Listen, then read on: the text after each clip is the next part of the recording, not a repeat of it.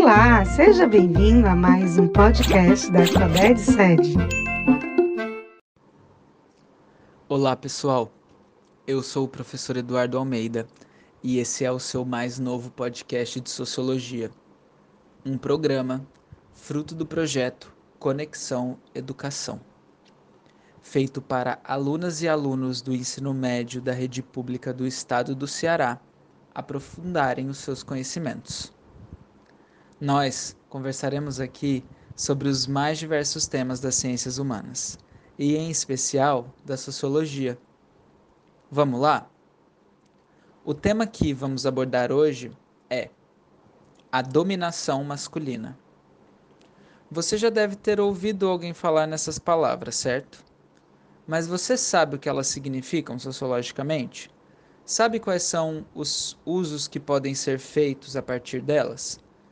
Se você não sabe, vem comigo descobrir e aprender o que elas significam e como elas podem estar presentes no nosso dia a dia. Se você já sabe, não desliga não. Aproveita esses minutinhos para revisar os conteúdos de maneira prática e eficiente e assim colocar a matéria em dia. Afinal, homens e mulheres nascem diferentes? Quero dizer, as maneiras de agir de homens e mulheres na nossa sociedade. Elas nascem com todos os homens e nascem com todas as mulheres? Bom, já falamos um pouco a respeito disso no nosso material sobre gênero e cultura. Se você ainda não ouviu esse podcast, depois vá lá estudar comigo sobre esse outro tema. Mas hoje vamos debater sobre gênero a partir de uma outra perspectiva, focada nas práticas cotidianas, no modo de ver o mundo, agir nele e pensar sobre ele. Em 1998, o sociólogo Pierre Bourdieu publicou pela primeira vez um livro chamado A Dominação Masculina. Nesse livro, ele descreve como a maneira de agir que a gente costuma dizer que é natural de homens e natural de mulheres, tem um efeito violento. E qual é esse efeito? A subordinação das mulheres. A subordinação feminina, por um lado, e a dominação masculina, por outro. Não, você não ouviu errado, cara e caro ouvinte. O sociólogo francês afirmou isso mesmo e foi além. Disse também que essa dominação violentava as mulheres. Eu posso ouvir daqui uma pergunta, mas professor, como assim essas práticas machucavam fisicamente as mulheres? Bom, pessoal, a gente sabe que a violência doméstica é um problema seríssimo no nosso país e podemos falar sobre isso em outro momento. Mas hoje, a palavra violência quer dizer outra coisa. Estamos falando aqui de violência simbólica. Presta atenção. Sabe quando a gente diz que, pela natureza de homens e mulheres, eles dirigem melhor do que elas? Quando a gente diz que os homens devem estar na política e que as mulheres não são boas mesmo para essas tarefas? E que elas são boas para realizar as atividades domésticas? Ou quando dizemos que as mulheres são naturalmente aptas para o cuidado de crianças e os homens naturalmente aptos para o trabalho fora de casa.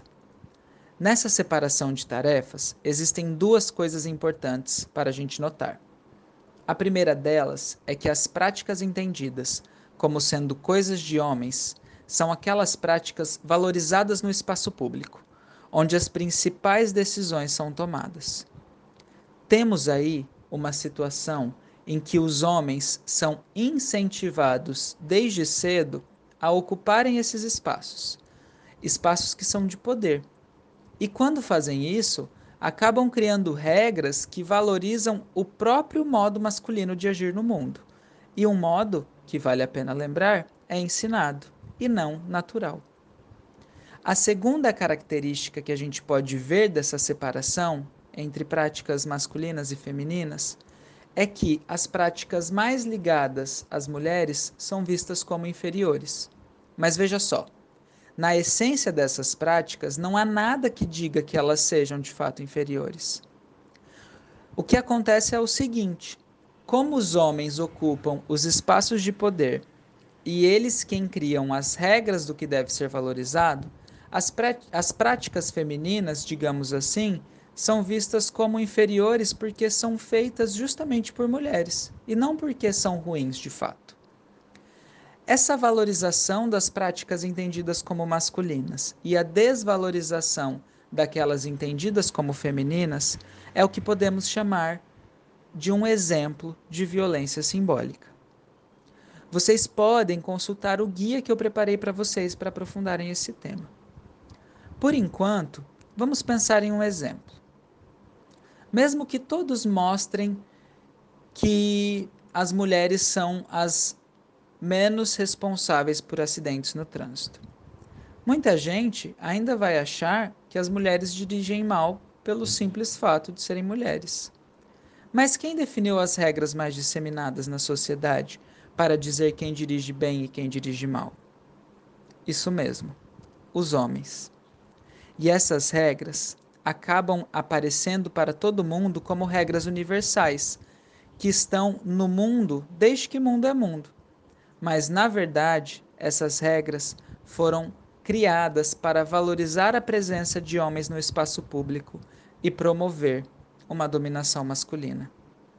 E isso, cara e caro ouvinte, nada tem de natural, mas sim de socialmente construído.